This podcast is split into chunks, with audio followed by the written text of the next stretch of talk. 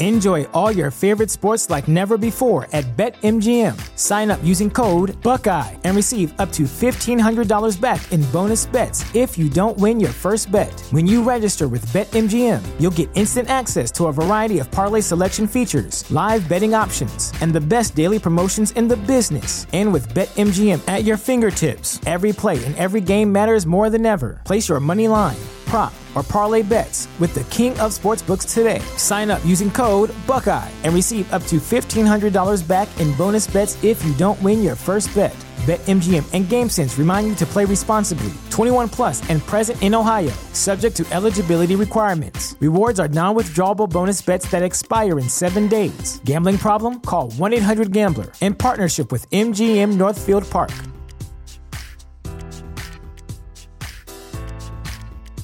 What's the easiest choice you can make? Window instead of middle seat? Picking a vendor who sends a great gift basket? Outsourcing business tasks you hate? What about selling with Shopify?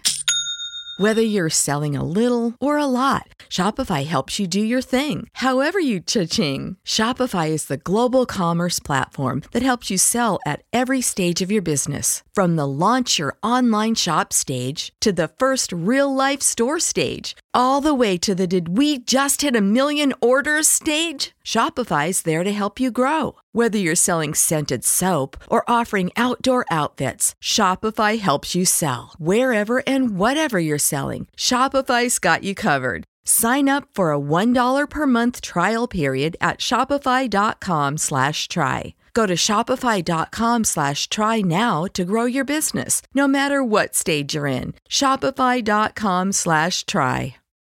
When you need mealtime inspiration, it's worth shopping Kroger, where you'll find over 30,000 mouth-watering choices that excite your inner foodie. And no matter what tasty choice you make, you'll enjoy our everyday low prices, plus extra ways to save, like digital coupons worth over $600 each week. You can also save up to $1 off per gallon at the pump with fuel points. More savings and more inspiring flavors make shopping Kroger worth it every time. Kroger, fresh for everyone. Fuel restrictions apply.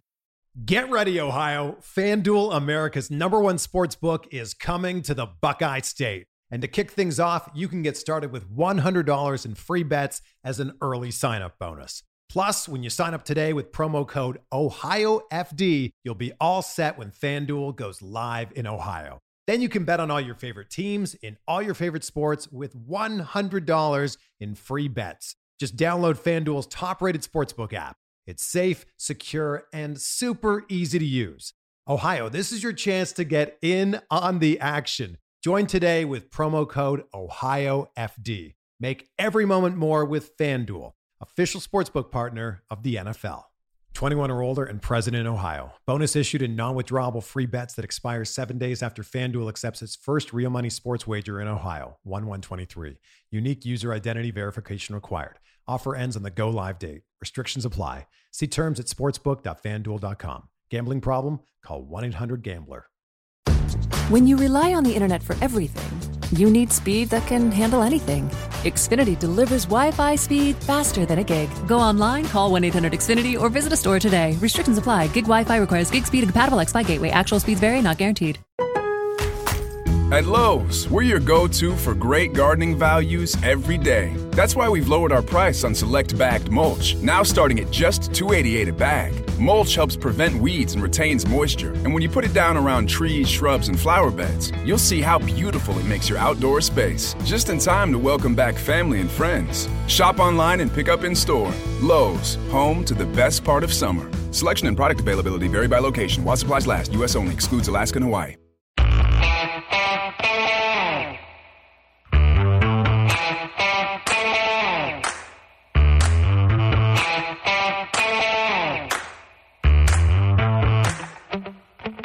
All right, it's another film study. This is a big week in film study as we do our end of season roster evaluations. Um, Ken McKusick, how you doing?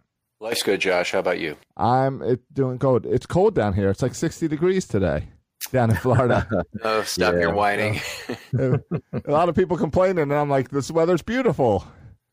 So uh, it's been interesting. But I didn't mention at the top, this is going to be the defensive podcast as we're going to dig into defense. And joining us, as I believe on all of our roster evaluations, is Brian McFarland. Brian, how you doing? Good. How, how's everybody doing tonight? Life's good, Brian. We certainly hope it's all our roster roster podcasts. These are. It's great to have you on for these, and uh, always a pleasure. Glad to be here. All right. Well, let's let's jump right into it and do this in the way we we normally do. And obviously, we'd much rather be talking about the Ravens' upcoming Super Bowl and handicapping position by position what's happening. That's not where we are right now, unfortunately. And and uh, the Ravens, as much as they were a Super Bowl contender this year, are not guaranteed to be a Super Bowl contender next year. There'll be lots of personnel shift.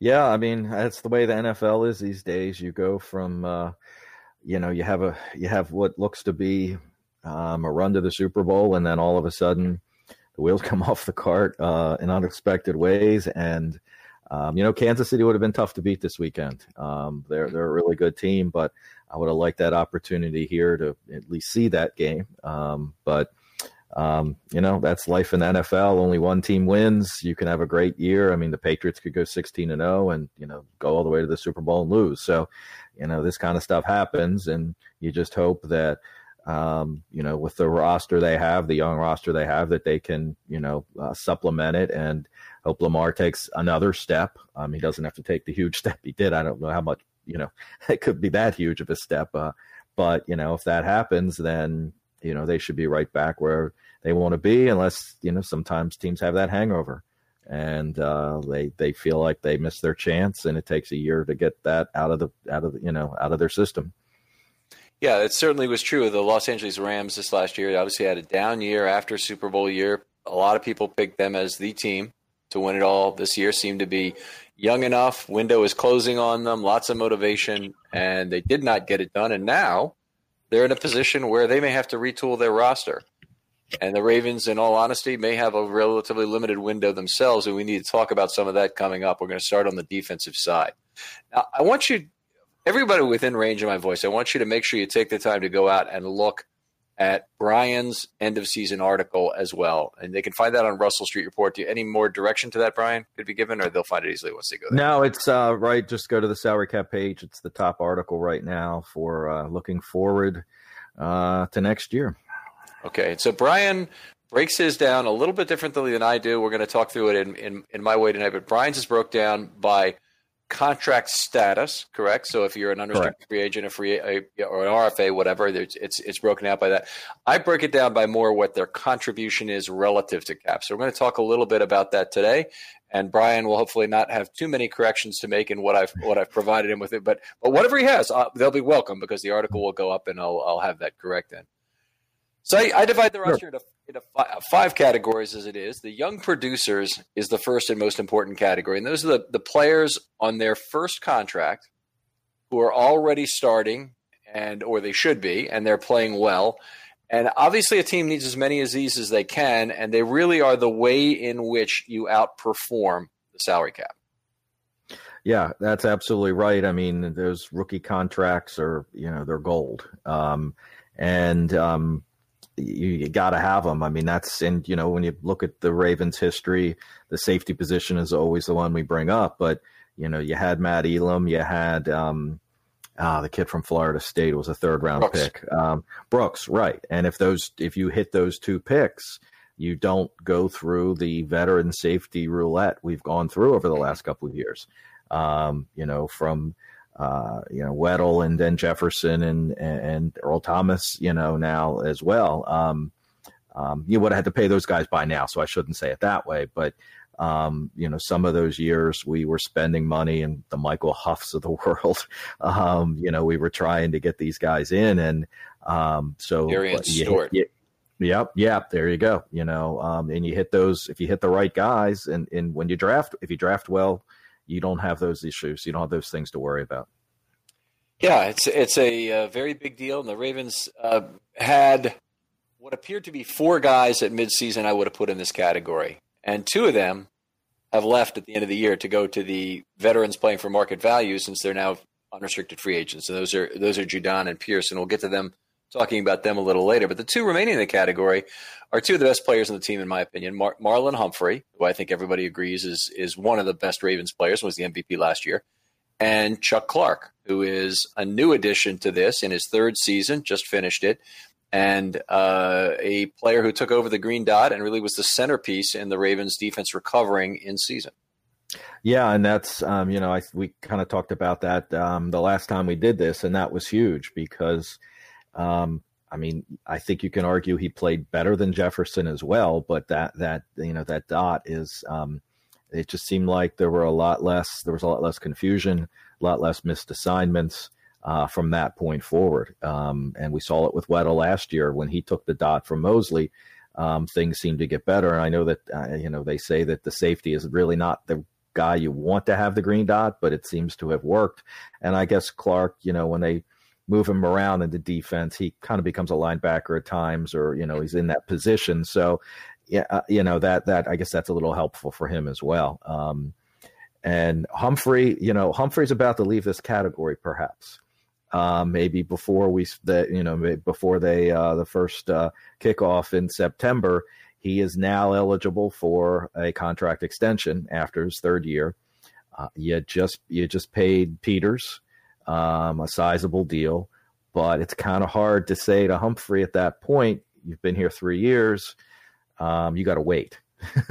so that'll be interesting to see how they handle that. Um, but obviously, uh, you know, you'd like to have him locked up for you know five more years instead of two more years. So uh, from that standpoint, that's good, but that will certainly affect the cap. Um, and you're you know you're paying to top of the you know uh, going to be top of the market deals. Uh, although Peters' deal is only three years, so I mean that's you know you're not paying Peters for terribly long either. Right. I think the, the timing of the Peters deal, and we'll get to Peters a little bit later, but the timing of the Peters deal is very interesting to me, and obviously it's, it's got to relate to the Lamar Jackson contract in in some sense. Uh, yeah, I would I would say that's part of it, being that's something else we'll get into in the, the second segment, so to speak, or the, when we get to the offense. But um, yeah, I mean, I think that that shortness of the deal, um, I am honestly shocked at that deal. I as a as an agent, I don't know why you let him sign that deal. I mean, it's great for the Ravens. Don't get me wrong, but um, I'm not sure. I know, kind of jumping ahead here, but uh, he's gonna he was going to be a free agent in three months. He's all he's an all pro now. He's a Pro Bowler. Um, cap is expanding, so you have the cap, inflation cap, naturally that'll occur, right? And you just have everybody bargaining for you. Now he might have gotten the franchise tag. He probably would have if he wasn't mm-hmm. signed. But still, you you know, so all of a sudden he you know he doesn't have to really sign that until July, and by then uh, you know, some other corners are probably signed. The corner market has been flat for the last couple of years, and you know, once Ramsey hits, it's going to change. Um, so, but getting him done before Ramsey is just um, it's a great deal for the Ravens. Mm-hmm. Yep, I couldn't agree more. I like the price tag. I think, obviously, Peters has has had issues other places he's played. That's that's how you get to play on your third team in your fifth year, despite being the greatest interceptor of all time in terms of relative to your own era. And it I think that he might have found a home here in Baltimore in terms of a group of coaches that maybe understand him and understand that behavior. I mean, some of the things he does on the sideline, I just don't get it. I mean, there's no reason for him to be in a fight with an opposing cornerback. If you're a cornerback and you get in a fight with a receiver, Humphreys, right. uh, Humphrey versus right. versus Beckham, I understand that. Right. An opposing cornerback, he's on the he's never they're never on the field together. Well, I there that had, I think that had a lot to do with uh, that he got shipped out and uh, and Ramsey came in and Ramsey's uh, obviously I, I, mean Peters clearly likes to talk, but uh, uh, Ramsey's one of the top talkers as it comes. So I'd be curious to know who started that, but uh, I think Peters enjoyed finishing it yeah. with that win. So. Very much so. Let's let's so we Marlon Humphrey and, and Chuck Clark. I want to just briefly talk about. So you're probably right about Humphrey being signed earlier than expected. This is after the third year. His case is special because as a first round pick, he has a fifth year option. So they have him for two years. It doesn't seem unrealistic that they'd say make him wait until after the fourth year, as they've already done with Ronnie Stanley, because that's the other conflicting person there. They're probably going to sign yeah. Ronnie Stanley this offseason. I think we'll agree on that, right? They better, yes. yeah. Um, so that would leave then uh, you know him and and uh, and Humphrey dealt with differently. Now Peters has had to wait too. Peters is in his fifth year, right, or just finished his fifth year, so he had to wait all the way to the end of his deal to get a yes.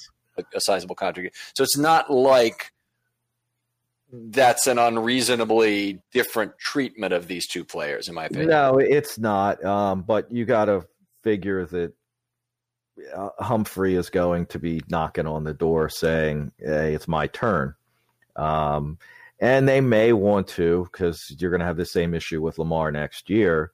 You may want to get this first year of Humphrey under your belt on a long-term deal um, before um, having to, you know, because then you'll actually basically get this year and then Lamar's cap number is going to be its lowest next year, assuming he gets an extension.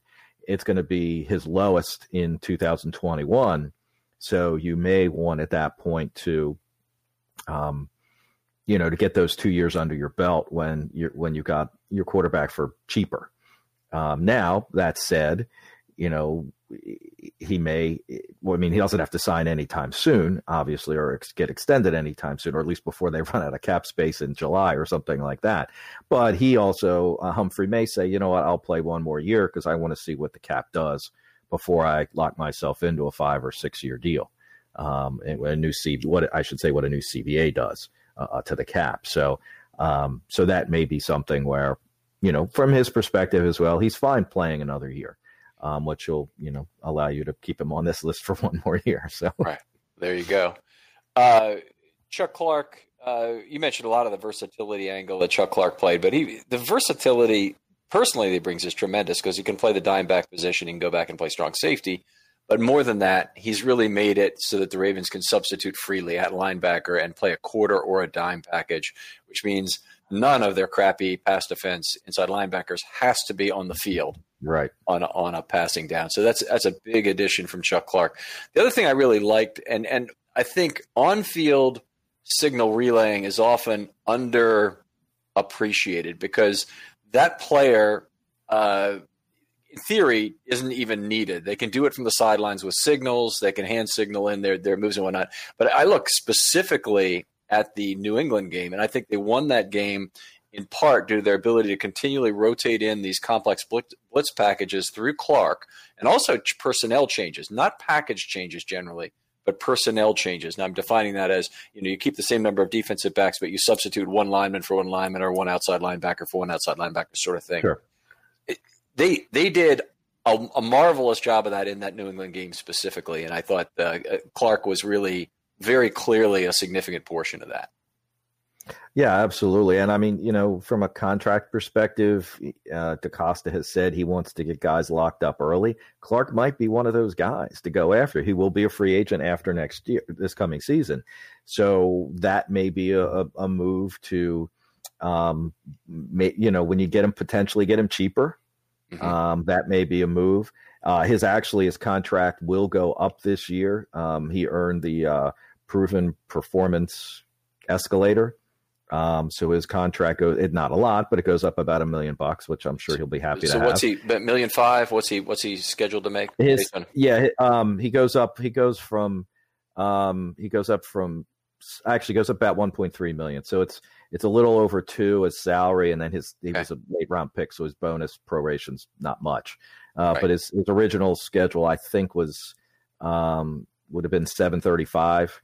Okay. So he went up to a little over two, uh, 2.15, something like that. So okay. basically, he played uh, 35% of the snaps last year and this year, I believe. Um, but overall, he played 35% of the snaps for the three years so far. So for uh, picks from the third through seventh round, because they don't have a chance to be a restricted free agent like they did under the old CBA, this is put in. So if they play enough, then they get the automatic bump basically up to which is up to the the low restricted free agent tender. Um, okay. So so that's what that is. Um, Wormley also earned it this year, so we'll get to him in a second. But he also earned it this year. Okay, let's let's focus on the Clark extension for a second sure. because it's something I'm very interested in in the Ravens pursuing. Now, the Ravens obviously have had a lot of players in recent times who've had problems and frankly should have signed an extension or the Ravens are happy they didn't. Either one, based on injuries and, and problems that occurred in year four or, or escalations in play that occurred during year four. So if I look uh, at this last year, uh, Patrick Onwuasor is certainly a loser with regard to the to the contract he didn't sign. If the Ravens indeed offered him whatever they offered him, I'm sure is more than what he's going to get now. Frankly. Oh yeah. And, and then the other player is Matt Skura, and obviously he was in position. I would have said after this th- third year to be extended and again take advantage of that divisible benefit situation you know, the, the player wants security. The, the, the, Ravens want to pay a little bit less in terms of total dollars expected over the contract. And both sides should be able to meet their needs with some of that divisible benefit, I would think.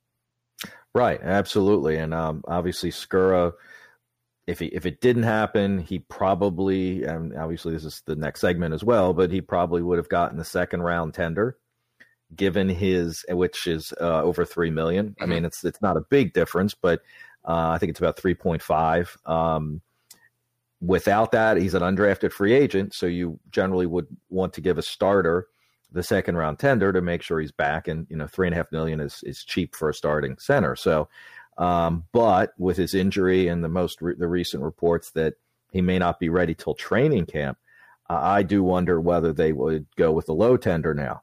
Uh, there's no draft compensation if somebody else signs with an offer sheet, but I don't I don't see if he's not going to be ready till training camp. I just I don't see anybody making that offer or making an offer that he's going to want because you know somebody makes him a th- cheap three year offer. Why is he going to take it? He's going to want to bet on himself.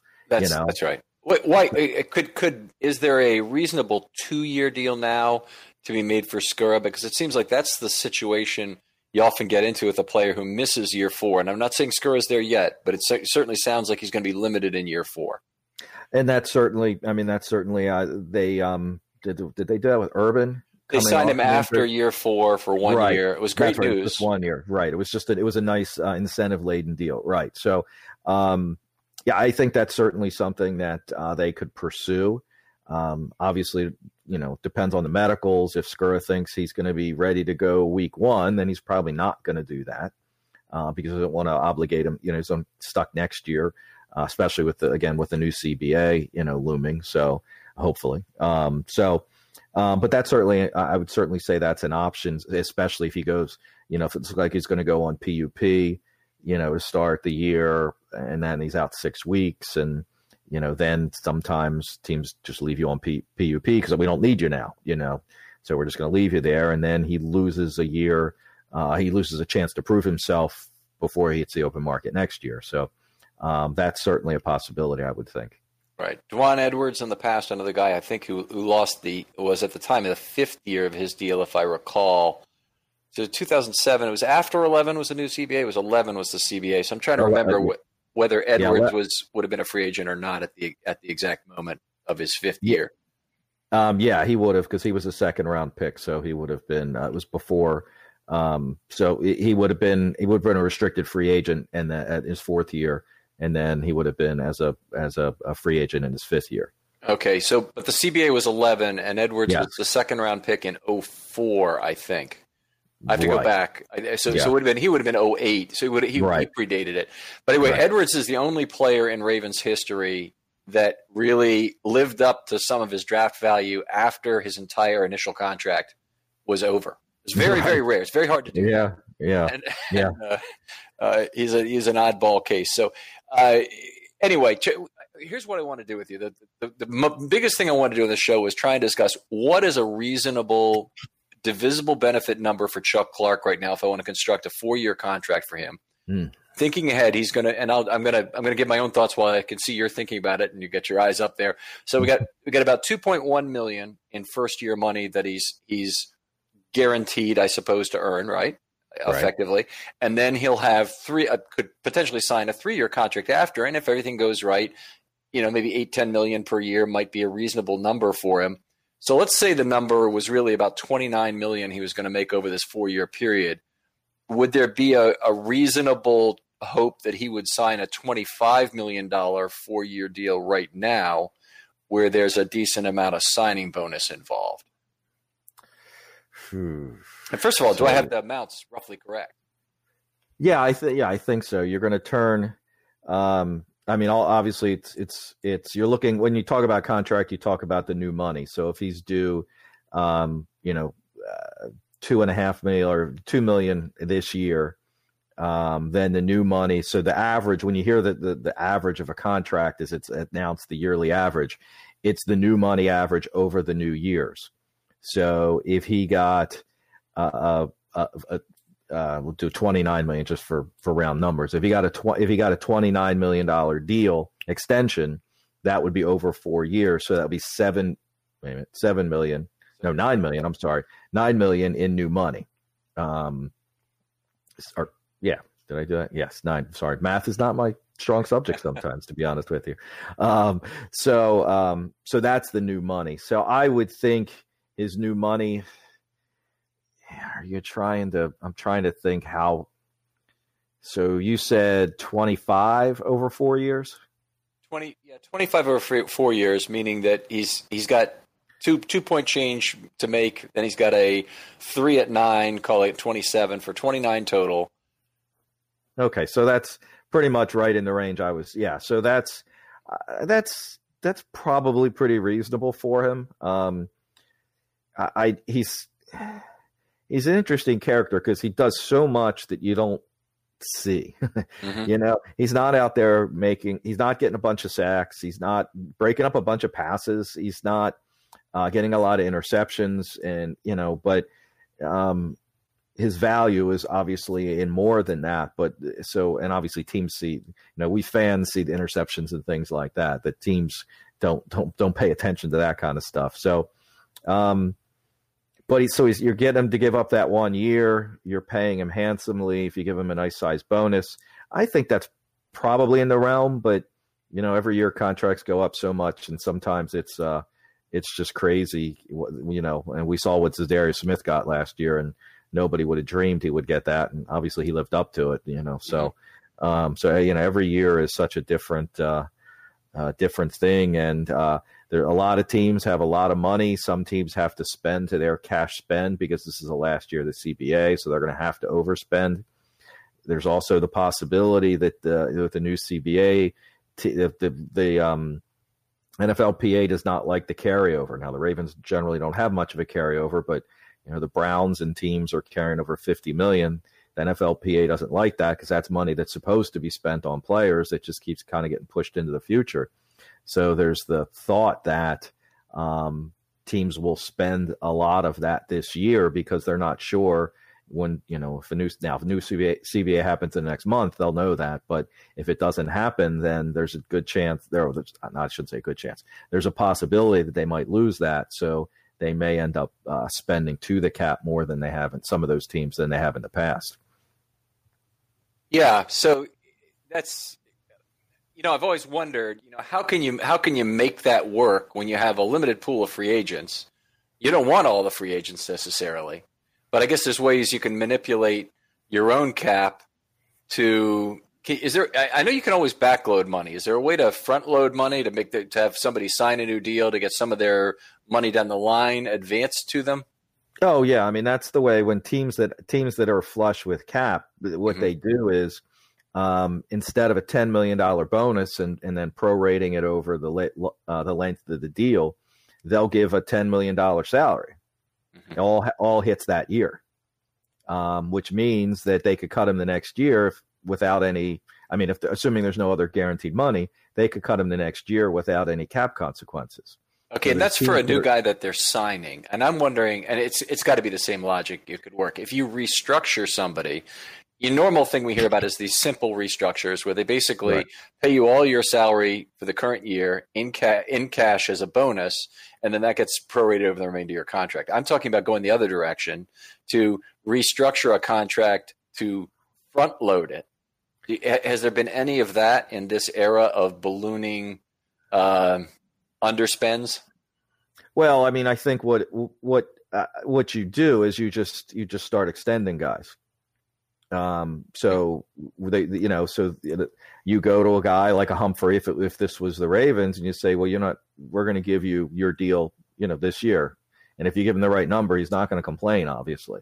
Um, so you know, and you so you you overspend that way, and then you move that money um, you you move the bigger base salary in the first year um, in lieu of the big signing bonus, and then it's it's then you can make it a, a pretty much you know a, a five year, fifty million dollar uh, deal. The first year is ten million, and it be ten million each year. Um, and there's no you know there's no signing bonus. You probably guarantee the first two years, so you guarantee twenty million. But in the third year, there's no there's no dead money. Um, so that's probably, I mean, you know, that that that's the kind of thing teams we might see them do. And obviously, if if we don't have a new CBA and we see uh, teams spending like that and overspending, teams that you know have buku cap space, then you're probably going to see. Um, you're probably going to. That probably means that they're afraid that they're going to lose it, um, so they're going to spend it now. Okay. All right, let's let's move the show on a little bit. We want to talk about the developmental players, get to some of the other groups. This is a real concern. Only two young producers is a very low number, much lower than the Ravens have had defensively anytime since I've been doing this process, which has been a number of years now. Developmental group is also short, and I'm also going to say it's not that good. The developmental group as it's been in the past, had a lot more, uh, you know, high high variance players. I'm going to say in the developmental group in the past. You know, people like Za'Darius Smith uh, was in it for a couple of years there. But the guys that I have in the developmental group now, I'll just read them off: are Anthony Averett, Tyus Bowser, DeShon Elliott, Jaylon Ferguson, Daylon Mack, Iman Marshall, and Chris Wormley. So seven players, uh, two guys entering year four in that group. Another couple guys who've lost a lot of time uh, in the at the beginning of their contracts, either to injury or to not playing. And and I, I want to talk about each of these guys individually. So let's start with Averett here. Uh, looked great in the season finale. I thought against the Steelers, they threw at him four times, no no completions in that game. Did a really good job of boundary defense. Uh, he, he played 65 snaps as a rookie, basically three times as many this year. But it's also he was kind of the reason they were playing him not happy with the results early in the season that made them go out and trade for Marcus Peters. Yeah, I mean, I think that's that's that's pretty accurate. You were hoping, you know, they were hoping he would take that next step. Um, he didn't. Obviously, it's only it's only a second year, so uh, it's still possible that he could uh, step up. And it's going to be interesting. At both he and Marshall, and Marshall obviously pretty much lost the year to to injury, even though they did activate him at the end. But um, you know, what are you going to do with Jimmy Smith? Um, can you go? I mean, as we've seen over the years, going in the, the season with three starting corners, assuming Tavon Young is healthy, you're going to need somebody else at some point. Um, oh yeah, um, and and they've had such a luxury. They had such a luxury this year, even though they did have to go get Peters. But I mean, just having the quality they had. Um, so I mean, they've got a decision to make with Carr as well.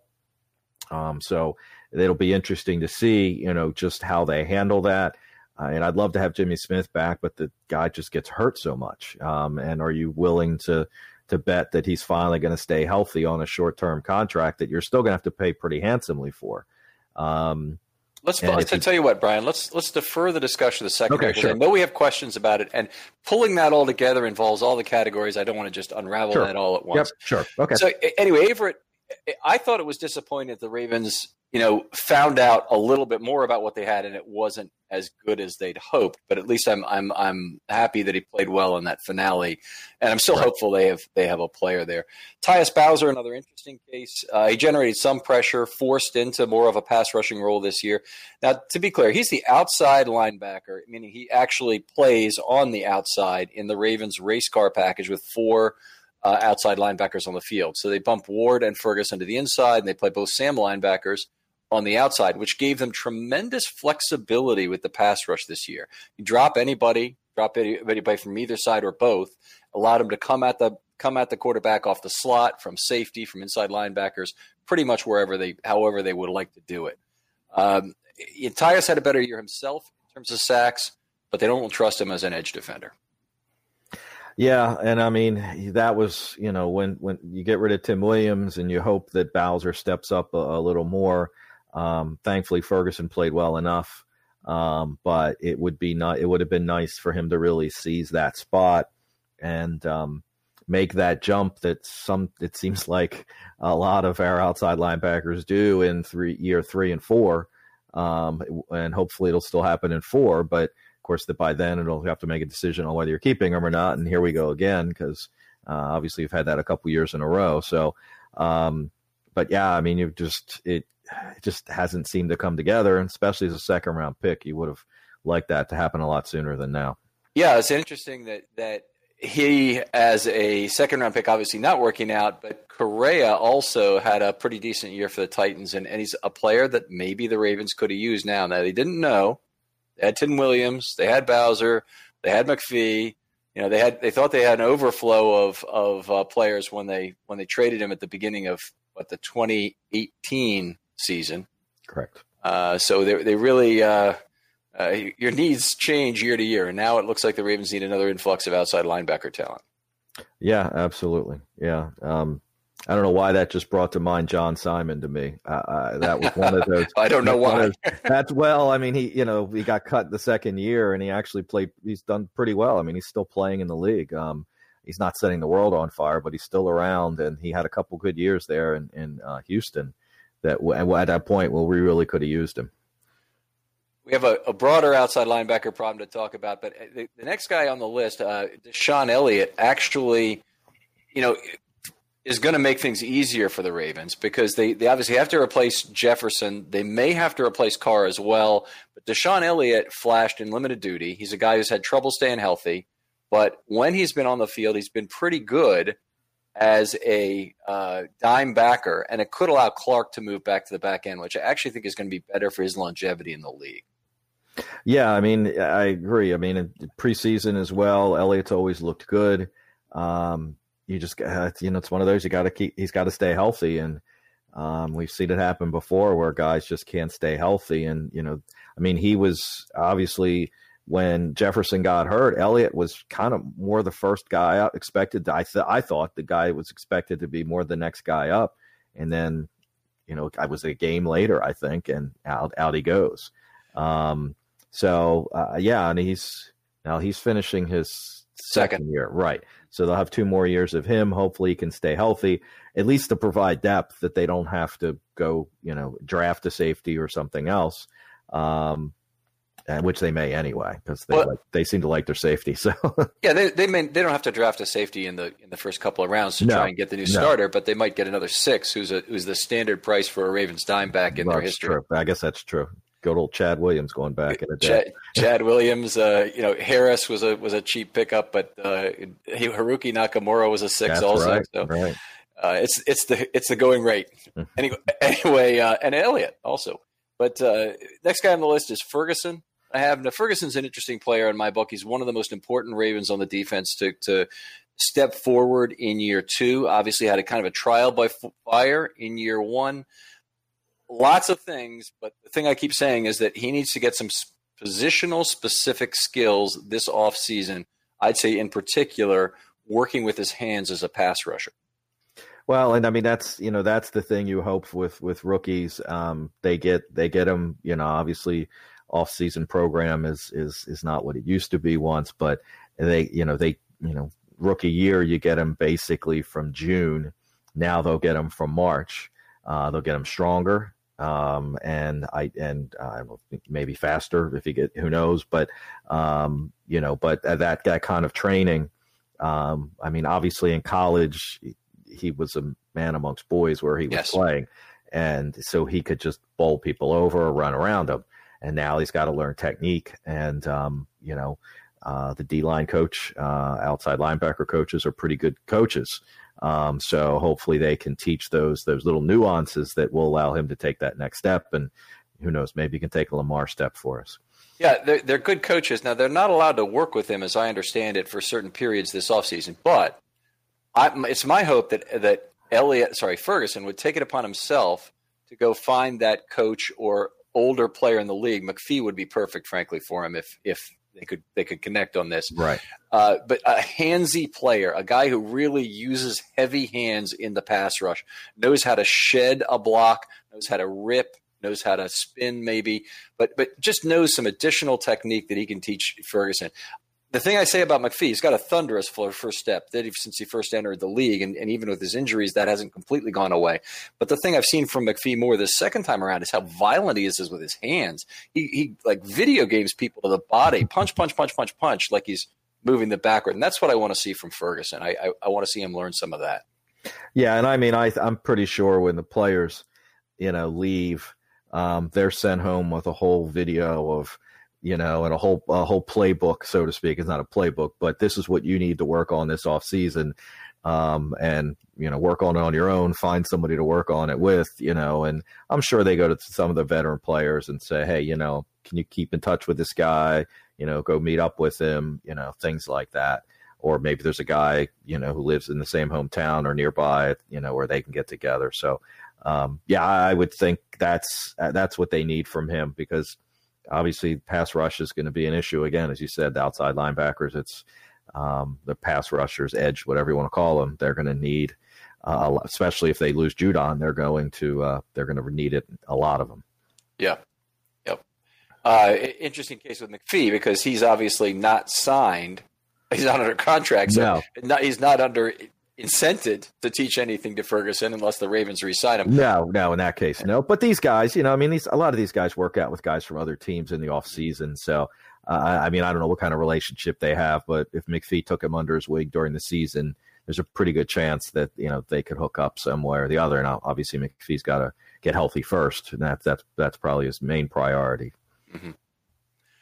All right, Daylon Mack uh, played just eight snaps as a rookie. Obviously disappointing. They were all in that Cleveland game, so they've got that taint about it. The Week Four right. Cleveland game, right. but uh, he was inactive behind Zach Sieler after that for several weeks, and then he was placed on IR. And I, I looked at it and I said, "Well, they had to make room on the roster to sign Ellis and Peko."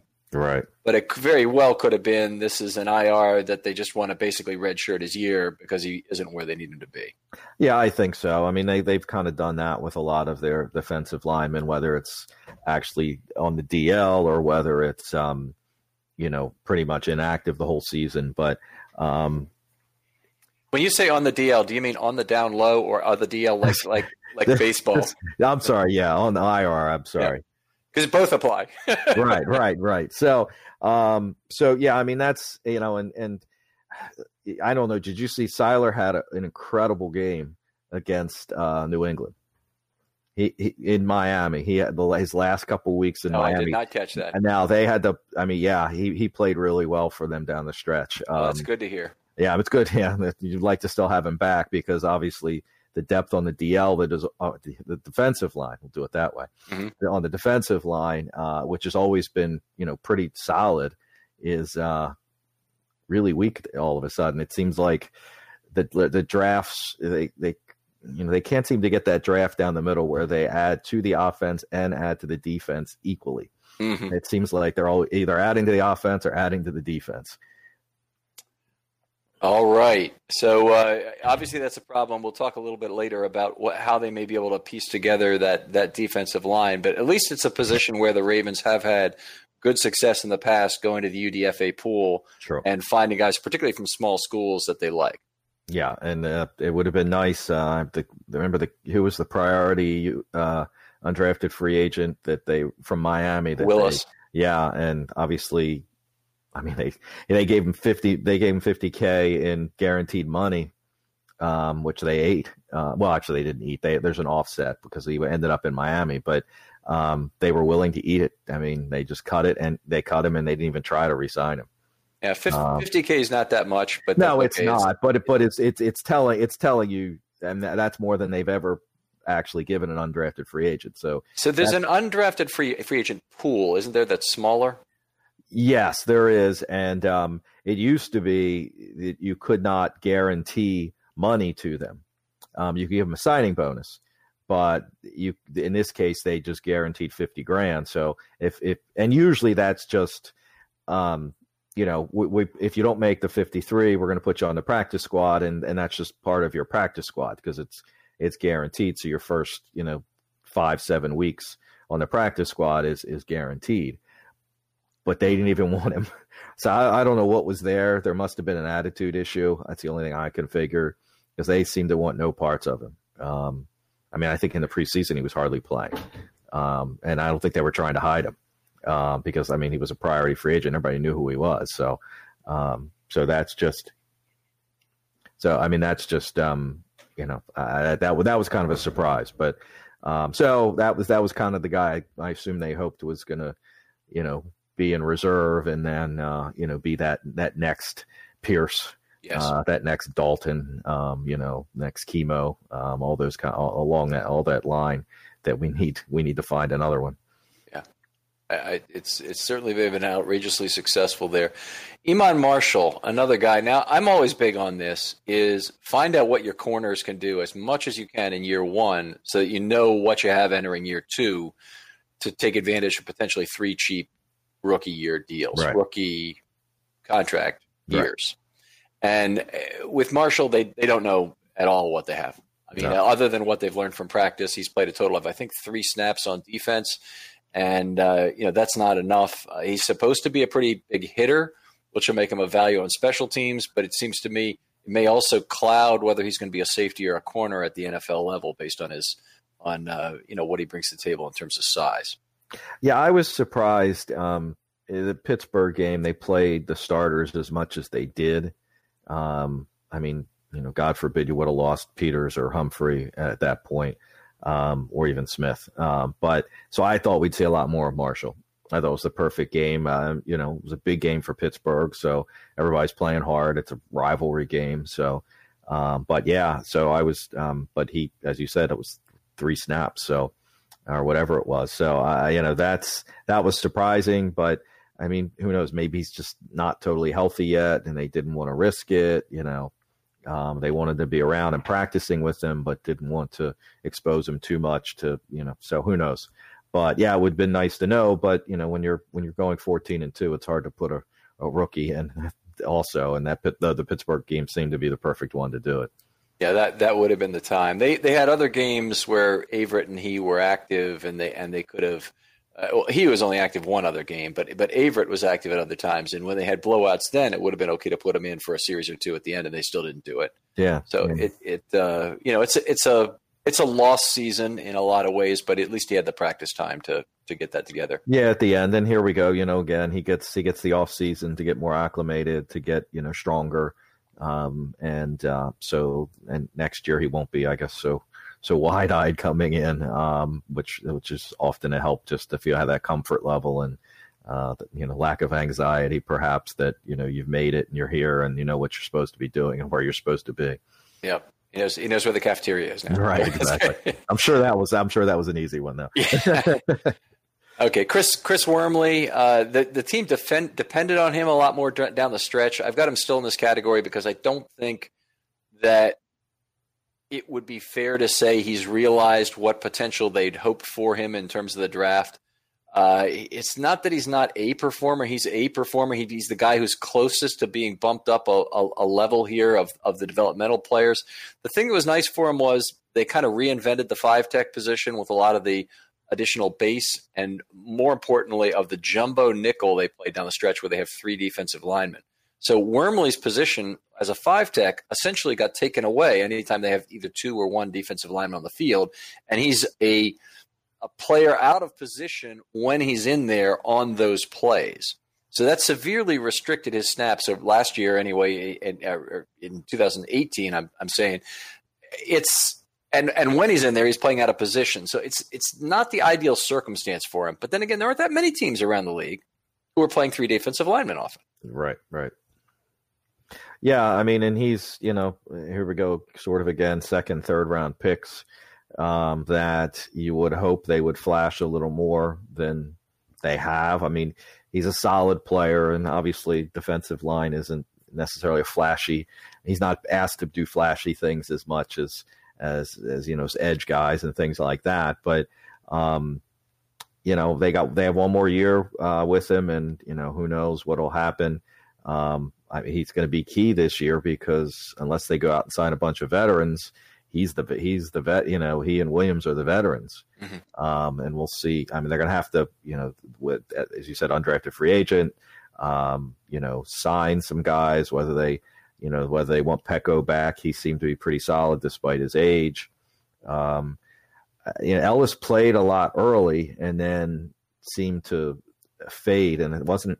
I don't think it was because somebody got well. I guess Pierce was kind of banged up when they uh, when they signed Ellis uh, and Peko, so maybe that was part of it. But um, you know, so uh, Wormley, uh, there's a place for him. I don't know if there'll ever be a contract extension for him, but he's also unless he goes out and gets six sacks next year, he's not going to be a guy that's going to uh, you know demand a big salary uh, in the future either. Yeah, I, I would think. Yeah, I, I, would. I would think the Ravens would be in competition for him if they want to be in competition for him. But he played. Uh, let's see. 419 snaps, and those are excludes penalties, kneels, spikes, etc. But 419 snaps this year for Wormley. Uh, Ellis, you mentioned also, he played 57 snaps. If you were okay. wondering, Right. Mack, so. Mack 8, Sieler 37, and Peko 136. I'm in agreement with you that I think Peko is a guy. I think the team needs another big body, at least one, might need two. You know, obviously they had four uh, nose tackles on the on the roster and on the active roster for at least one game this year. Right. So, so it's not outrageous to think that they would go after Peko as kind of a specialist, and it looked like you know coming in kind of fresh in the midseason, he was easily able to handle a 20 snap a game uh, commitment. Yeah, and you know he's at his age. He's you know I mean we're gonna. I think his salary was commensurate with a million dollars this year, um, and he earned what seven hundred of it. I guess it was once from the time he came in. Um, so he, you know you can get him in for under two million dollars easy for the year, um, maybe less. You know, depending upon what your what your wishes are and obviously, if, I mean, maybe, maybe did enough this, you know, this second half of the season to make other teams interested, but he just seems to be a guy that fit in very well and, and really seemed to enjoy his time here. So, and at, you know, 38 uh, or 37 or 38, I think he's pretty old, isn't he? Yeah, um, he was, I think he's 35 and change this year when okay. he signed. So he'll okay. be 36 and change next okay. year. Okay, so, you know, for a guy like that, it, probably comfort in it. You know, he was at the Bengals for a lot of years. A chance to, you know, get a ring, I'm sure has a, a good ring to it. Um, so, yeah. so we'll so we'll see what happens there. But I think he's a guy they would probably definitely consider. All right. Okay, let's move on to the veterans playing for market value. This is a large group for the Ravens, and unfortunately, there's 15 players in it, which is a lot for any defense. It's way too many people, frankly, to have in the market value category. A lot of them are not that expensive, but they're players who are free agents. Yeah, a lot of them. Yeah, the D has so many. I mean, they have 17 free agents, and I think 15 or something on defense. 15, yeah, because I think um, um, Roberts Seth, and more. Seth Roberts is yeah, is pretty much it. Yeah. Oh, and more. Right. So that's it. Yeah. So anyway, let me go through this group real quickly. We got Josh Bynes came in at midseason. We got Brandon Carr still one year on his contract. L.J. Fort signed for two more. Matthew Judon up for the franchise tag. Anthony Levine a UFA. Pernell McPhee UFA. Domata Peko UFA. Marcus Peters just resigned for three years. Michael Pierce UFA. Jimmy Smith UFA. Earl Thomas just uh, signed for three more years still. Brynden Trawick wasn't sure about that, but he's a UFA. Jihad Ward, interesting name, UFA. Yeah. Brandon Williams and Tavon Young both signed for Williams for two more years and Tavon for two more years, both, right? Um, Tavon's three more years. Is he? Yes, because it was. I'm pretty sure it was a four year deal he signed. So it was a three year extension for 25 million, as opposed to a three year deal for 25 million that included that year. Correct. It was the three year extension. Let me let me make sure of that. But I'm, I'm pretty by the sure. Way, I'm thrilled to hear that if that's true. yeah, well, I mean, you want him to get yeah, you wanted the opportunity to get healthy and the number. So, um, let me check on that, but I'm pretty sure. sure yeah, he, yeah. So he signed through 22. Yes. Okay. Good news. Good news indeed. Okay, so I, I wanted to subdivide these into three groups because there's four cornerstone players in this group. So there's uh, Marcus Peters, uh, Earl Thomas, Brandon Williams, Tavon Young are cornerstone players. They're not going anywhere, and nope. the Ravens need to depend on them defensively. Absolutely. Yeah, I mean that's I mean you know the only one is you know Williams. Um, everybody hates the contract. Everybody wants to cut him, but man, when he's out of the lineup, it's it's not it night and day. Yep. So and I mean he's still. I don't. I mean, I don't think he's going to be cut, but you know, it's it's still close to ten million in dead money to save four million or 4 mm-hmm. or almost five, maybe. So it's just that the numbers aren't right there. And I mean, he's playing at a high level, so why would you want to cut him? They'd have to really love Pierce a lot more, and right. I don't know that they love him that much more. Although they do like him, I'm sure. I, I, Williams, uh, I thought he played the best football of his career this last year, particularly when he was included in the race car package as a lone down lineman. So he, he, he takes a zero tech role. Williams has been a moving part, kind of like Humphrey. Humphrey's moved into play slot corner, oh, yeah. which is not as obviously his ideal spot. But Williams, when he got moved off the nose he, to play three, I mean, he's playing out of position. He's played out of his position the whole time he's been in the lineup with Pierce at the same time. And, you know, effectively moving him back to nose, you saw just again how powerful he was head up on the center and what he can do to him. I'm I'm excited to have him back, even if it's just for that role uh, you know, is is a lot of value. And then obviously what he does otherwise in the run, whether he's playing as a one or a three tech, is very valuable. Yeah, I, I've, I've, I mean, I know people hated the contract, and, and the, the contract actually itself wasn't bad. It's the extensions. Re- restructuring it three times was, you know, um, but that's what happens when you when you start flattening out your contracts. You can restructure them, and it it it's, it works out. It you it, so the old deals when they would big signing bonus, low salary, low salary, and uh, you know going up in salary. Those were those deals were pretty much already they were like pre restructured. I uh-huh. guess we'll say. Um, so they there wasn't a lot of. I mean the um, uh, the classic example of that is the Haloti Ngata deal. They ended up having to release him because they couldn't reach an extension, and he was they needed that cap space, and he was too expensive because his his you know at that point he had a sixteen million dollar a cap number, which was high for what was that, 2014, 15, maybe 15, I guess. I think they traded yeah. him to the Lions, so they got something right. for him. They did get something for him. Actually, I think they got like a fourth and a fifth. They they yeah. did well in the trade, um, but that was something that. Um, these flatter deals, you can if you need the cap. So I mean, they could restructure Peter's deal in a heartbeat this year if they wanted to. Um, and I mean, it would raise. I mean, this cap number is going to be high anyway, but it would. But it, it having a ten million dollar salary allows them to do that, and it, it, you have more you have more flexibility with the flat contracts. Uh, if if you need to restructure, you can, but it makes it when when it's a run stuffer, which is you know quote unquote, uh, everybody uh, goes crazy with the Williams deal, but it, it really wasn't that bad of a deal. And we're, we're going to have to get used to the idea that when they need space on some of those deals like that, that's what they're going to do because they, they have the ability to, where in past years they were kind of stuck. Right. Okay, well, let's talk about two guys who are really on the margin here. Those four guys, in, a lot of ways, they don't need to be talked about. Um, Brandon Carr, uh, he's under contract. He played 76% of the snaps this last year. The team can save six million if I if I'm correct by cutting him. Is that right, Brian? Yes, correct. Yes. Okay, and that's a lot to pay your sixth defensive back. You think about it, the three corners are all making more money. Mm-hmm. And it, well, that's not true of Humphrey, but obviously Humphrey's not going anywhere, and he's making right. first round money. And it's true of the two safeties, and particularly if they if they up Clark, re up Clark, he could easily be making more on an average annual value, whether it's whether it's more for this year or not. Right. The problem is Carr brings him a lot of versatility to play either corner or safety it's been a, it was a great signing for them. The the structure of it was just masterful, right, Brian? Yeah, it was, it was a great deal. Yeah, it was a great deal. And and he's played very well during during the period. It wouldn't be a great deal if he hadn't played well, obviously. Well, but true. Right. but he's but he's played wherever they needed him. They played on the outside corner. He played pretty well. He played in slot. Played pretty well. Moved back to safety in the dime package. Played pretty well. And the Ravens obviously played a lot of dime coming down the stretch here. Uh, I, I thought he's done everything that's asked of him. I'd love for them to find a place for him, but now six million dollars and looking ahead at everything the Ravens have to get done, that six million is important. Yeah, and that's yeah. I mean, and you know, I think his days as a corner are, are you know, I don't. I mean, I earlier in the year before you know before Peters was brought in.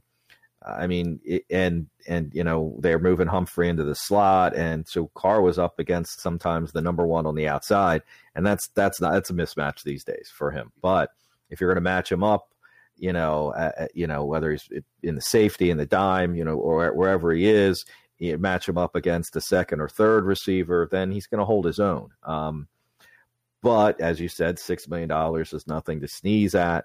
Um, they're going to need they're going to need some cap. I mean, they they most cap space they've had in a lot of years, but they're still going to need some more. um, especially if they have to franchise Judon and you want to do something else. So um, that's, I mean, I've always said, and people, you know, never really uh, don't always agree with me, but it's so true. You want to find the most amount of cap space you can create from one player. You don't want to cut four players to get six million dollars because you got to replace right. four players then, or you know, or, or three essentially. But so um, that that you know, so you don't want that to fi- sign somebody. So you know, if they decide to re-sign Jimmy Smith, then I, mean, I think that makes it easy. Carr's gone. Uh, if they need it elsewhere, um, or if they're going to sign another another d- defensive back, another corner, then you've got to figure Carr's gone. Um, they're not going to sign another safety, obviously. Um, so, uh, but or if they need it somewhere else, a pass a pass rusher, or if you know if they have to uh, tag Judon, they're going to need that space. So, it, another option, um, and you never know, um, but uh, perhaps a pay cut. Um, where he can earn some money back through incentives. Uh, although we played every game this year, so they're hard, a little harder to do uh, to make it fair to him. But you know that's an option as well. He's up there in age, so you know um, asking a player up there in age to take a pay cut is not an unreasonable thing, perhaps, especially when, as you said, he is the you know the sixth defensive back, or or maybe even further down. Um, depending upon uh, how things happen. So I think that's, I mean, they like him. He's he seems like he's a great guy to have, a great teammate. Um, I think he's you know part of that culture that they've that really seemed to come together this year. So, um, but the NFL can be a cold business, so we'll we'll see what happens there.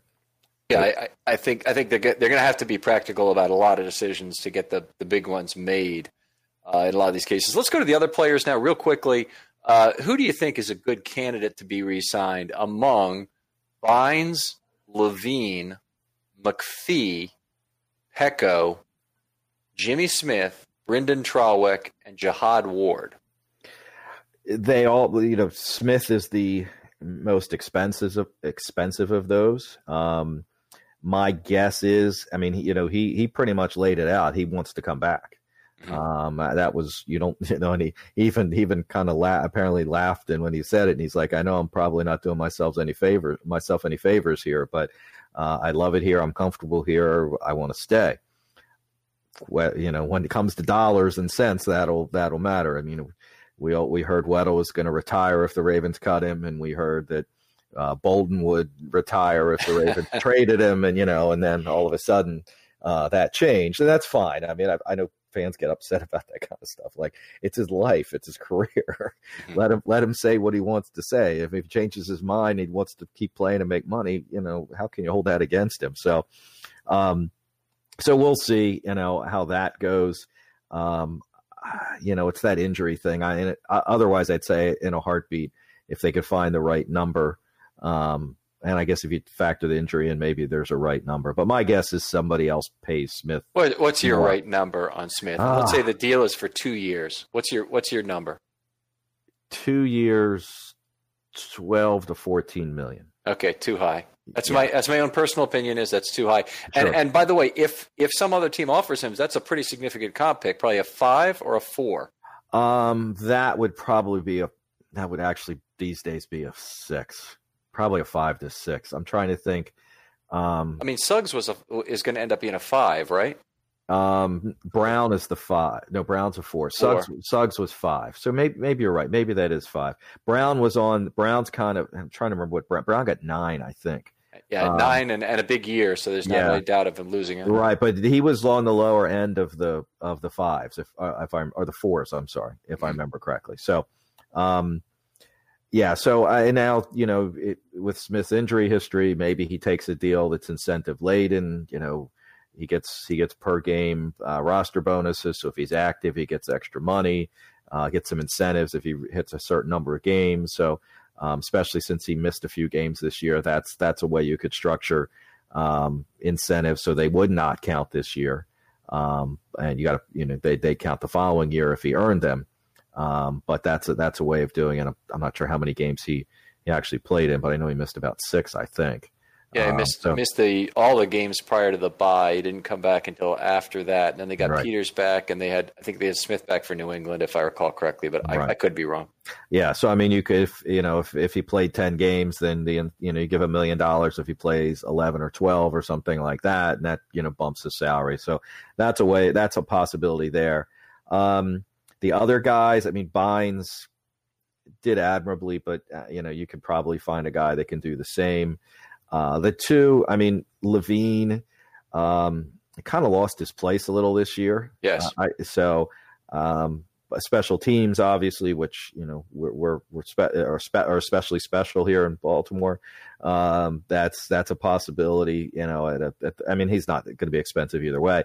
I, I think the two most interesting ones to me are McPhee and Ward. Yes. Um, and I'd love to have both of them back. I don't think either of them will be terribly expensive.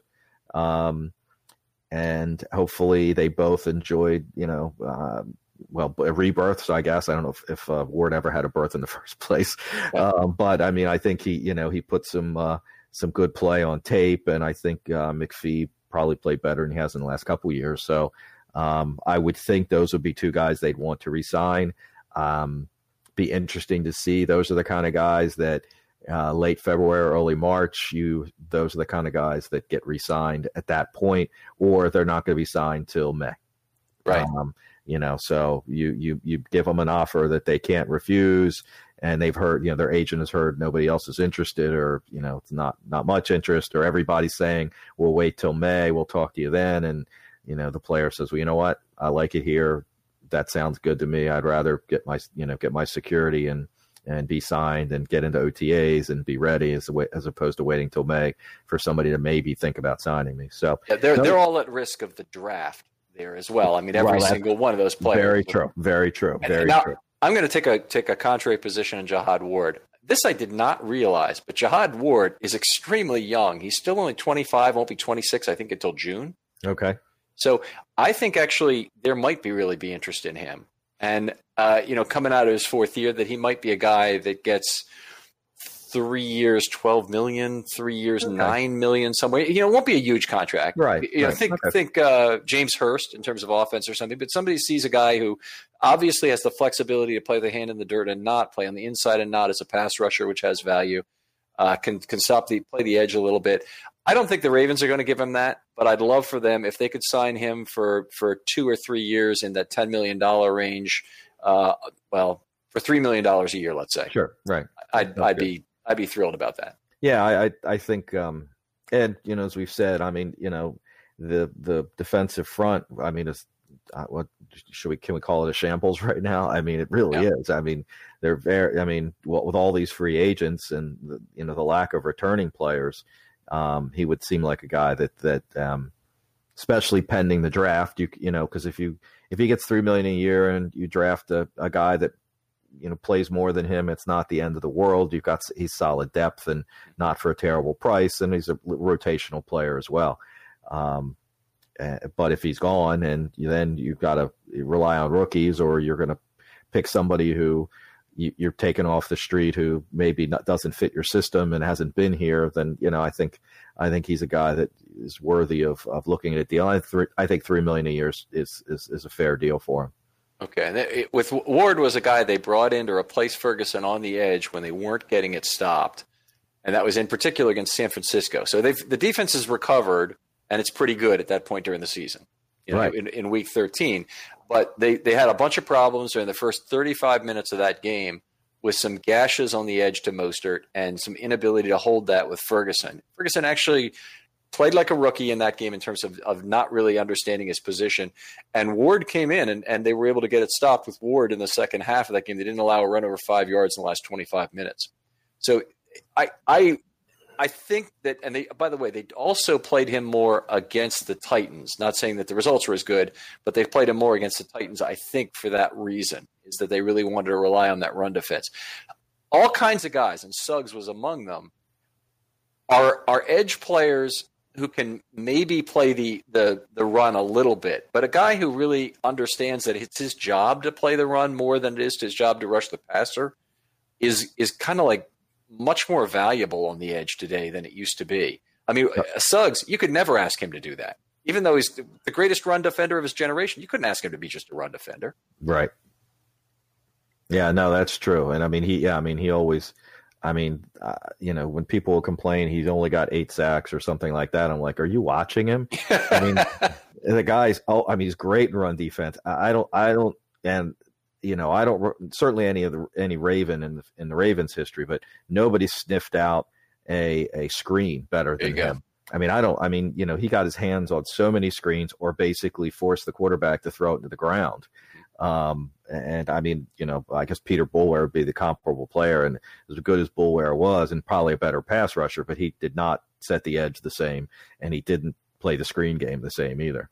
Yeah, uh, Suggs out, outrageously talented in that regard. Knew when to go low on the guy, knew when to sniff it out, knew when to duck and play the the the, the peekaboo intersection game, which he did a couple times, both against Roethlisberger, I believe. It's just yeah, the guy had so much savvy. Uh, was remarkable player. I hope he I, I hope he gets his Super Bowl this year. I'm I'm I'm rooting for the Chiefs just to see him get it done. Yeah, I'm on the same boat. I feel the same way. It's like, who am I going to root for now? And I'm like, well, it'd be great for to see Suggs get another one. And that, you know, if he he may be a Hall of Famer already, but you add that second ring to the resume, and I think that says a lot as well. Yeah, I, I think he's pretty clearly a first ballot Hall of Famer, but we'll see if if the voters uh, make a mistake on that. right, right. Well, he doesn't. I mean, he's got big. He's got very good sack numbers, but they're not huge sack numbers, and you know, unfortunately, sometimes when you talk about a defensive end slash edge, you know, line outside linebacker, you know, these guys, some of these Hall of Fame voters aren't that good, and they're going to look at sacks and say, "Well, what what what am I missing?" Well, a lot apparently. right. I, I, think the fortunate thing for both him and Yanda is that the era of PFF has captured a lot of their careers, and now people quote those statistics as if they're the Bible, which they're they're not, but they're they're they're one of the only comparable sources to grade these things week to week across the league, and they allow other people than sports sports writers who have had the same cigar in their mouth for the last 50 years right, right. To, to make that judgment and, and be intractable in it. So you have you have you actually have some change and some waviness in terms of who can be the best offensive lineman in any particular position. Anyway, I think Suggs will be recognized for his great great uh, contributions there. Let's move on to the next category here: the veteran cap value concerns. I've only got one guy in there. It's Tony Jefferson. Obviously, not an optimal time for him to be injured. Oh, he's gone. I mean, that's the bottom line. Uh, Clark took over, um, you know, called the defense, played better. Um, uh, obviously, is cheaper. And again, that you're looking at a player you can get seven million dollars out of. Um, uh, that's, I mean, to me, it's it's a no brainer. Um, and to be honest with you, he never lived up. I mean, he, he is a solid player, but he he never lived up to uh, the contract, you know, and what they were expecting. Uh, you know, out of a, a, a, guy in the Ravens front office said, "We're about when that year it looked that free agent year. They, you know, we were losing guys left and right, and the quote was, "We're getting a great player," and he didn't turn out to be a great player. The thing that Ozzie said about him was that they were getting an ascending player. That was the that was the term he used. And, right. and honestly, as a as a back end defender in the original tape I looked at when he came from the Cardinals, there was nothing to believe he could play cover two safety. He was a guy who covered the tight end, straight man to man, and that's not what the Ravens do. Right. They really didn't have Tony do that very much. And uh, he was a good run defender, I thought, but they never really used him in the ways that he could be used best. And when he's on the back end, he's just a little bit lost in space. Yeah, yeah, and the I mean the one the one thing one good thing I'll say about that signing, and um, probably still holds. Um, he was coming off of that. He's one of the few top end free agents they've ever signed. And again, maybe the only one. I'm, maybe I'm missing somebody who was coming off their rookie year or rookie deal. Mm-hmm. Um, you know, we generally sign. I mean, you know, Ingram was not coming off his rookie deal. Uh, uh, Thomas was not coming off his rookie deal. Weddle wasn't, you know, third, fourth contract guys. Right. Yeah. I mean, we usually, but this was, that was the first time that they went out and said, we're going to pay true market value for, you know, an ascending player, which obviously you, you hope you'll get, you're getting. But so, I mean, from that standpoint, I, I, I kind of like that. Um, it's a shame that they missed on it, but mm-hmm. hopefully they do a little more of that because you know, there's so many times there have been so many guys that they could have potentially gotten that they didn't. Um, that uh, you know it's kind of a shame when you look back at some of the wide receivers they could have gotten paid handsomely for. Sure. But if you you know if you hit the right one, and obviously they've never been great at getting picking wide receivers in the draft, but if you get the right one, you've got a great player for five years or four or five years, six years, depending upon the length of the deal if you go back far enough into the early Ozzie years, that 2000 team was amazingly well built in terms of free agents. And the guys that I would point to are Michael McCrary, who was coming off a first contract, in fact, first big year right before free agency, and so he was he was a, a, a signing of that type. Yes, the, the, other is Trevor Pryce, I believe, was still uh, just coming off his first contract when they got him in his sixth year, so he would have played his five, first five in Denver, and then was right. outstanding for uh, for um, uh, the Ravens, of course. Yeah, he was he was a big get on that uh, 2006 team. I mean that that okay, it'd be nice to have. Could you imagine having that front seven? Yes, that's what we need.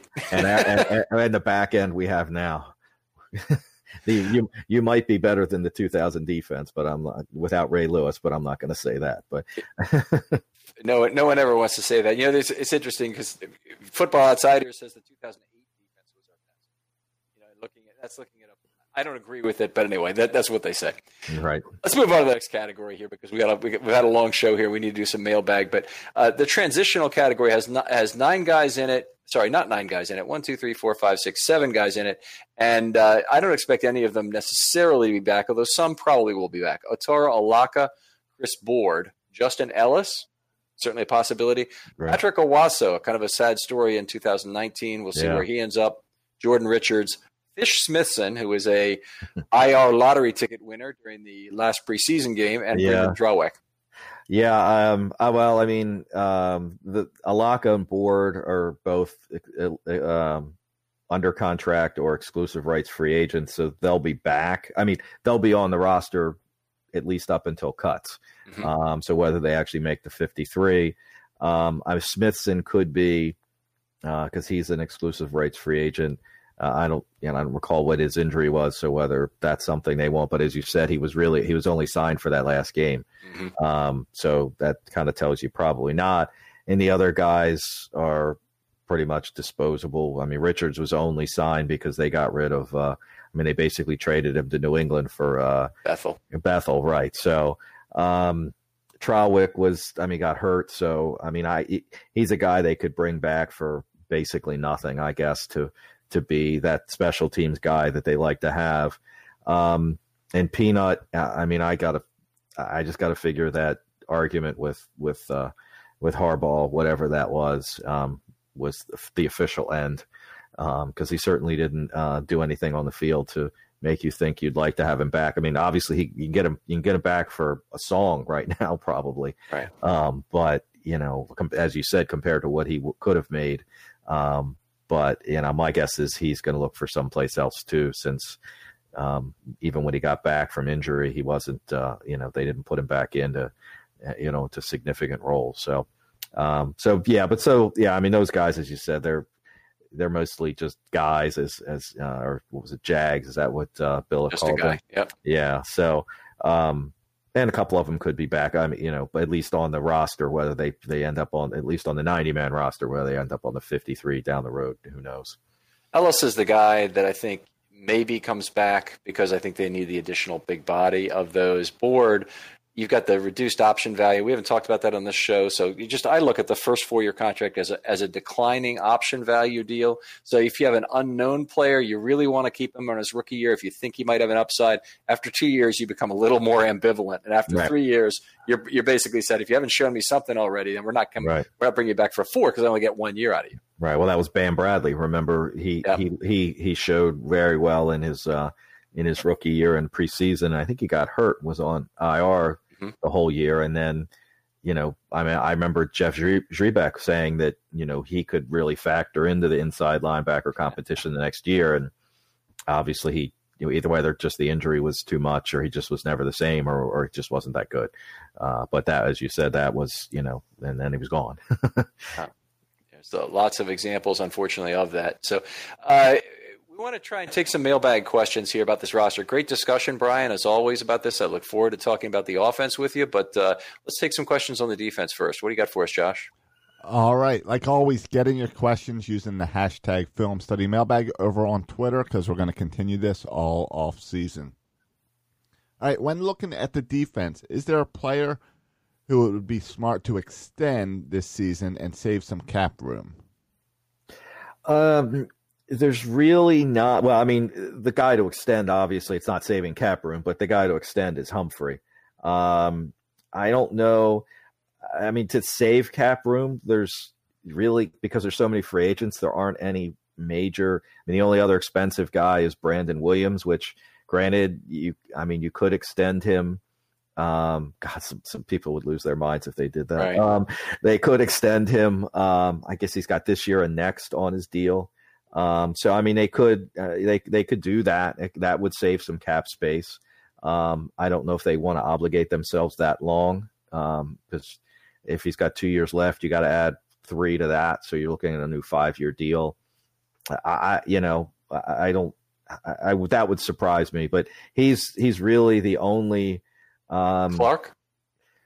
Well, Clark, but you're not going to save cap room. Yes, Clark yes. would be. Yeah, I mean, we. Yeah, I mean, Humphrey and Clark are two guys certainly to, to get them locked up. You know, is which is certainly noteworthy. Um, but as far as um, saving cap room, Williams is really the only expensive guy left that's not in his first or second year of his deal, and generally you're not extending him at that point. So I mean, that's Peters and and um, and Thomas. You know, so you're not extending them.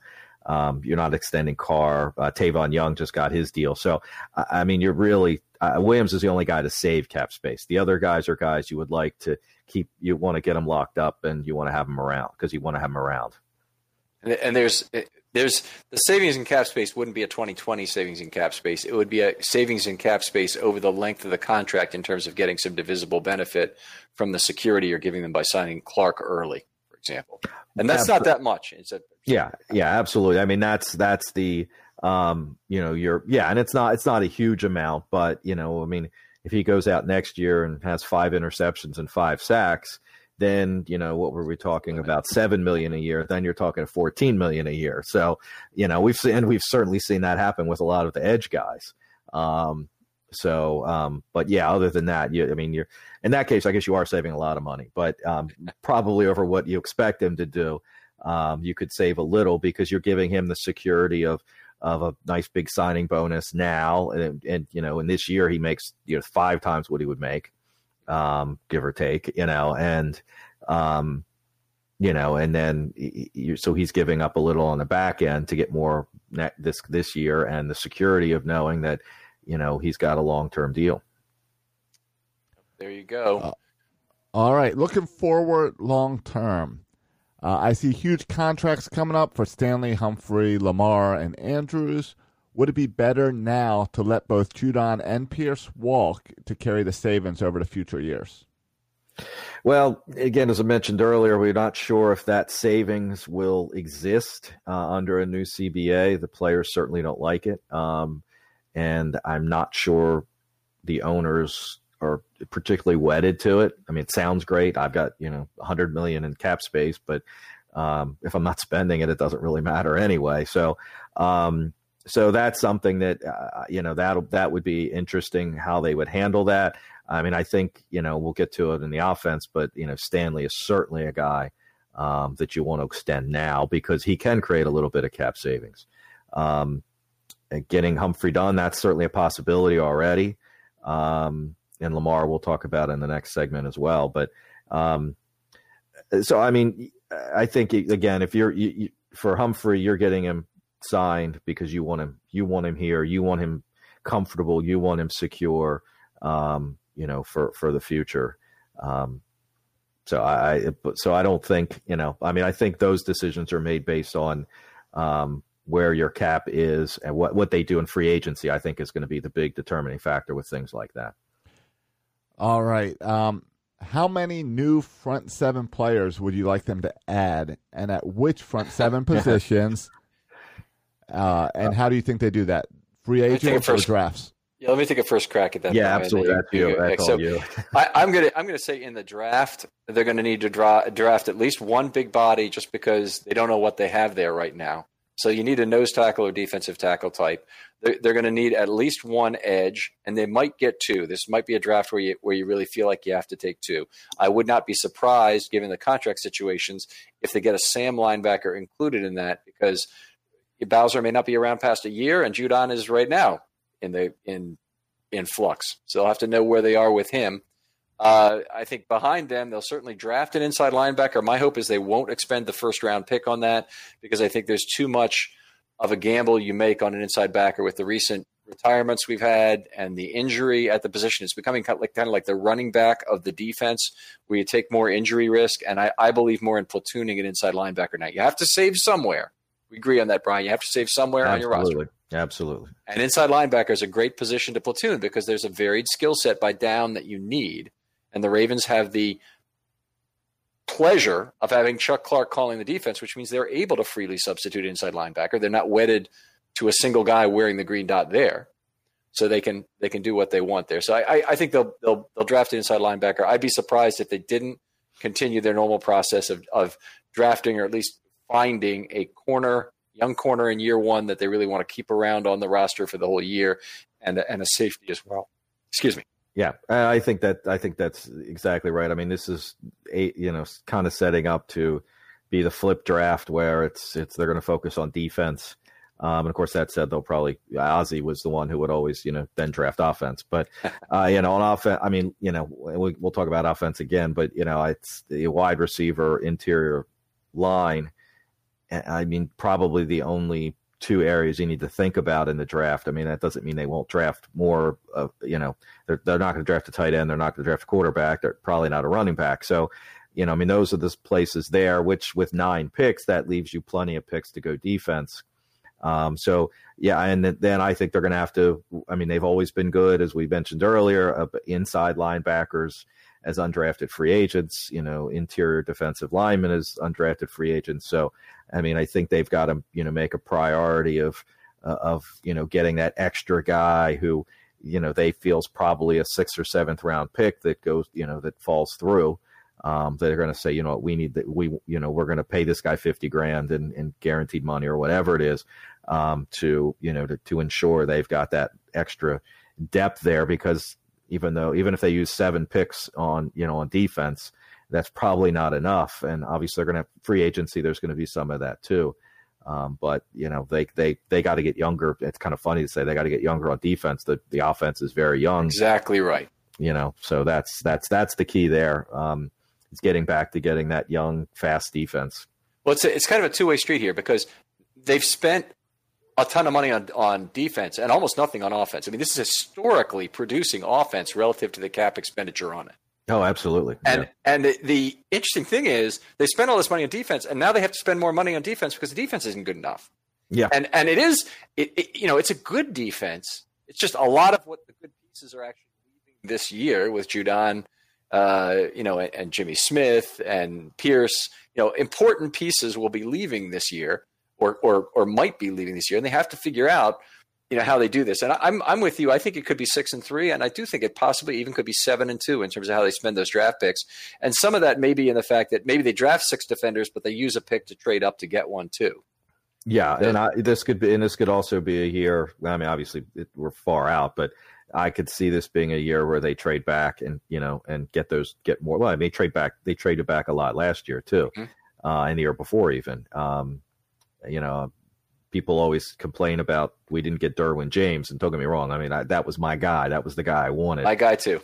But um, if they don't trade back, they probably don't have the ammunition to move up for Lamar. They don't get Andrews or Brown. I mean, they they might have picked you know, the, and they they picked Andrews first with the pick they got in that trade in that trade, and they got a bunch of other guys too. Uh, Bozeman came out of that trade, so you know, uh, out of the trades um, that they made and when they when they uh, moved back that year. So, I mean, there is something to be said for that. I, I love Der- Derwin James, don't get me wrong, I still do, yeah. but um, you know, the, the, Andrews is a is a hell of a player, and obviously, again, they might not be able to move up for Lamar in that case. So, I could see a lot. I mean, they've always done it, but I, I could see where they could come out maybe with nine picks, a lower first, but some higher seconds, you know, maybe a higher third. Um, and they've got probably going to have four fourth round picks. So um, my guess is they're moving up into the third somewhere there too. Yeah, it'll be it, it, it'll be a very fun draft. I love it when the Ravens have a bunch of fourth round picks, having all these. It's almost like going into halftime with two straight possessions kind of thing in the fourth round for the Ravens, where they, you know, you know they they have probably three guys they really love, and they're having a six peak stretch, six pick stretch where they have three picks coming up, and it's just it's uh it's gravy. Yep, absolutely, absolutely. All right, Brian, really appreciate having you on. Uh, Josh, we need to make sure we plug Brian's stuff for him. Yeah, so uh, Brian McFarland, you can read all of his stuff over at Russell Street Report. There are more mailbag questions. If you send in your mailbag question, don't worry, we'll get to them on the offensive breakdown. Uh, Brian, what's your Twitter handle so everyone can go out there and follow you on Twitter? It's at Raven Salary Cap. So pretty straightforward. All One right. of the single best follows of all. Make sure you're there. Great information coming across. Appreciate that. Yeah, whenever, whenever money and salary cap stuff comes up for the Ravens, it doesn't matter what I'm listening to or reading, your name comes up. Yep. Well, that's good to hear. Uh, my little cottage industry, right? just, just, like Ken has. yep. Uh, and all right, well, Ken, speaking to you, what do you have up on uh, Film Study Baltimore? Well, we have articles that support this podcast, so a lot of that's additional flushing out of my view on the on the situation. Uh, maybe have it have it there, read it, maybe then listen to the podcast. Uh, you're obviously listening to the podcast now, so we have this weird time thing going on here. But uh, but take a look at the article too, and it, it, it frames it up. And also make sure you read Brian's article on the topic because it's framed up two different ways that are very distinct. So I'm I'm cap relative to value. Brian is by contract status. They're both great ways to look at the same problem in terms of roster construction this offseason. And that's why we love having him on the show so much. All right. All right. Well, sounds good, guys. Uh, stay tuned. Keep subscribing to Film Study.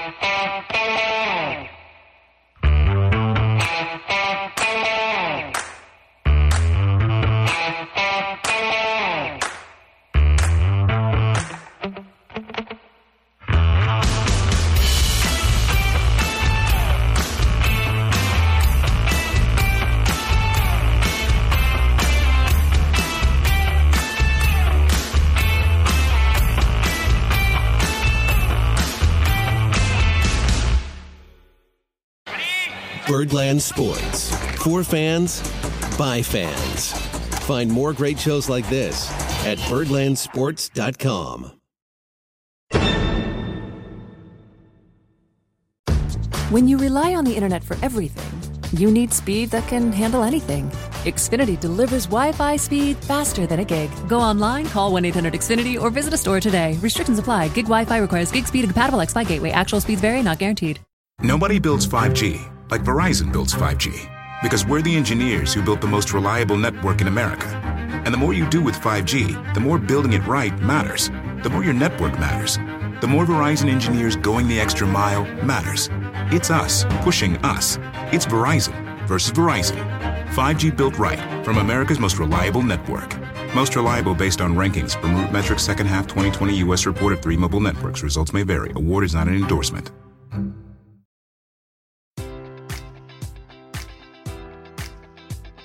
Enjoy all your favorite sports like never before at BetMGM. Sign up using code Buckeye and receive up to $1,500 back in bonus bets if you don't win your first bet. When you register with BetMGM, you'll get instant access to a variety of parlay selection features, live betting options, and the best daily promotions in the business. And with BetMGM at your fingertips, every play and every game matters more than ever. Place your money line prop, or parlay bets with the king of sportsbooks today. Sign up using code Buckeye and receive up to $1,500 back in bonus bets if you don't win your first bet. BetMGM and GameSense remind you to play responsibly. 21 plus and present in Ohio, subject to eligibility requirements. Rewards are non-withdrawable bonus bets that expire in seven days. Gambling problem? Call 1-800-GAMBLER. In partnership with MGM Northfield Park.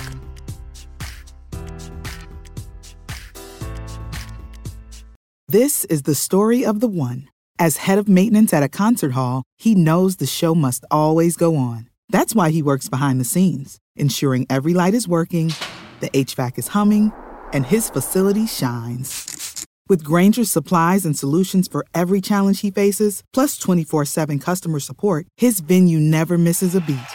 Call click grainger.com or just stop by. Grainger, for the ones who get it done. When you need mealtime inspiration, it's worth shopping Kroger, where you'll find over 30,000 mouthwatering choices that excite your inner foodie. And no matter what tasty choice you make, you'll enjoy our everyday low prices, plus extra ways to save, like digital coupons worth over $600 each week. You can also save up to $1 off per gallon at the pump with fuel points. More savings and more inspiring flavors make shopping Kroger worth it every time. Kroger, fresh for everyone. Fuel restrictions apply.